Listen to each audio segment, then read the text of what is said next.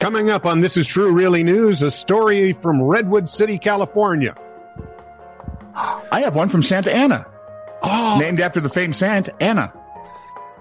we're- Just keep hmm. going. It'll be easier. it's a California Don't want to extravaganza. stop there. Please like, subscribe, or follow This Is True Really News and ask your friends to do it as well.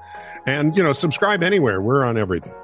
So we're on everything. Sounds We're- Yep, Great, it now hit we're the fan Bucket and we're everywhere. we're your Don't know. Just podcast bucket. shut up and let buddies? Sheila do her thing. It'll be all Okay, oh, please. jeez, you had to go now. there. This is true, really news with Scott Combs and Tony Vercanis. All the news you're about to hear is true, Really? as far as you know. So I'm talking to my neighbor yesterday, Okay. And she had been she was missing in action for like a month. She was in Florida visiting her kids, Oh, okay. and I mentioned, you know, that'd be. I always threatened to move like down south where it's warmer. I said even Arizona, Texas would be terrific. Mm-hmm. California, maybe. I said I had a chance for a job in San Diego once, Mm-hmm. and she looked at me with the same eyes I usually have. Yep. Yeah, but it's it's California. Yeah, understood. So a California woman has been charged with killing a man by ramming her car into him after accusing him of trying to run over her cat in the street, according to authorities. 20 year old. running over her cat in the dining room would would That would be, see, now work. that would be a problem. yeah 20 year old Hannah Esser was charged with murder in the death of Victor Luis and detained on a million dollar bail, the Orange County prosecutor's office said. She was driving in the community of Cypress when she confronted Luis and accused the 43 year old of trying to run over her cat. She and the gentleman both got out of their vehicles, which is always a good idea, and got into a rather loud argument, which Esser recorded and then returned to her car and then turned around and then drove toward Luis and hit him. He was pronounced dead at the scene. In an amazing display of understatement, District Attorney Todd Spitzer said this action shows a complete disregard for human life. Luis is, if you're wondering, the father of five, was looking Hmm. forward to his first grandchild this fall, oh and he was killed in front of his apartment, dying in his brother's arms. Hmm. Oh, that's not the worst part. how's that possible Kimberly Edds, a spokesman for the district attorney's office, said it's actually not immediately clear whether or not a cat was actually involved in any of this. The crime's still being investigated.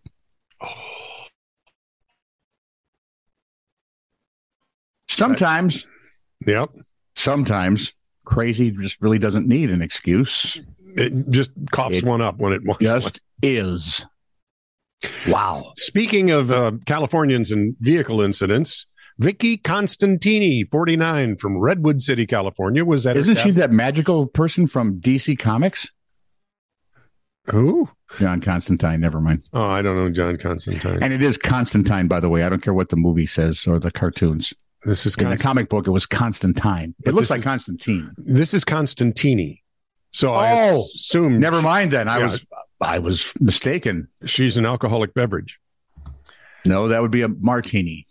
Oh, And that would put him in a whole different movie with Jimmy Stewart. that would. In any case, she's 49. She's from Redwood City, California. She was at her cabin in Arnold, California. And upon waking, she heard her car horn blaring. When she stepped out the front door to investigate, she noticed all her hazard lights were, were on. There were lights going off, the hazards were on, the car was honking. Someone or something had gained access to Vicky's Range Rover Evoque, about a hundred thousand bucks worth of automobile. As she approached the vehicle, she could see the dash and seats were torn to shreds and was very concerned. But she and her accomplices decided to open the back of the SUV. Uh-uh. Lo and behold, a young bear scampered out and skedaddled off. Constantini told local media it was foamy in the mouth when it came out, probably very dehydrated from having been there so long. It was pretty desperate to get out. Apparently, what she'd done is leave the Range Rover unlocked the night before. And the bear could work the door. Yeah. So See, those bears are not stupid. the moral of the story: Yeah. lock your car, take your keys. Don't help a good bear go bad. See, the trouble with you and I being born about the same time, About the same time. I've watched the same Hours apart. public service announcements you have. Yeah, that was what the sixties. Oh, Was that the sixties or seventies? Lock your car, take your keys. Don't let Don't a- help a good don't help a good boy go bad. Yeah, I- Sixties, I, think, late sixties, early seventies in there. Yeah, that's probably the case. Yeah. Remember the fatal lightning strikes in Washington D.C. in August, Oh yeah. causing the deaths of three people. Well, that, and therefore the fatal. the- Yeah. You know. And. I'm not saying the shocking events because that would just be callous well, and eh, f- too easy. And too soon. WSA TV reports that Amber Escudero Kontostathis. Okay. Amber is 28. She lives in Newbury Park, California. I had to find something with California. There you go. Nice work. Was with the group huddling under trees during this storm, and she was the lone survivor. She suffered burns down the left side of her body. Initially couldn't walk, but she's now using a walker and looking forward to getting back to her job. What Good. saved her? Yeah. What saved her? She and her mom, Julie Escudero, think the thick rubber soles of her Doc Martens boots helped her out. They probably did. But she also credits the first responders and traveling nurses who happened to be in the park for their quick action. The trauma doctor referred to it as an absolute miracle. Amen. Hey, that's a nice story about a California thing. That well, wasn't really a California thing; it was a Washington thing. well. Let's mm-hmm. let's Hardly let's ever a just, nice Washington thing. let's move over to medical adventures. More? Paramedic got a call. I had a miracle top that, big boy. Paramedic got a called out for eye pain. Nine times out of 10 calls like these don't really require any emergency room. So I stride into the house and casually introduce myself, ask what the problem seems to be. Does he have like a pole sticking in his eye? Lady turns to me, Oh no! showing her right eye bulging about three times further than it should, and says, My eye popped out of my head. No trauma, no nothing, just walking around suddenly.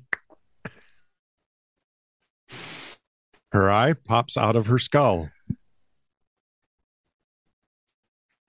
Turns out she had a super dangerous clot called a cavernous sinus thrombosis. Sure. Basically, it clogged one of the drainage vessels for the brain and built up back pressure till a pop. You know, You mean Robert- those weird dangly glasses? Remember those? yeah, Roger. Those are- Rabbit's eyes usually go back after a couple Yeah. of seconds of that. Doc said the most patients with her condition were in no state to have a conversation. She was lucky they got her taken care This lady wasn't drawn bad, was she? I'm not really bad. I'm just drawn that way. This is true, really news. Send email to TITR at netradio.network.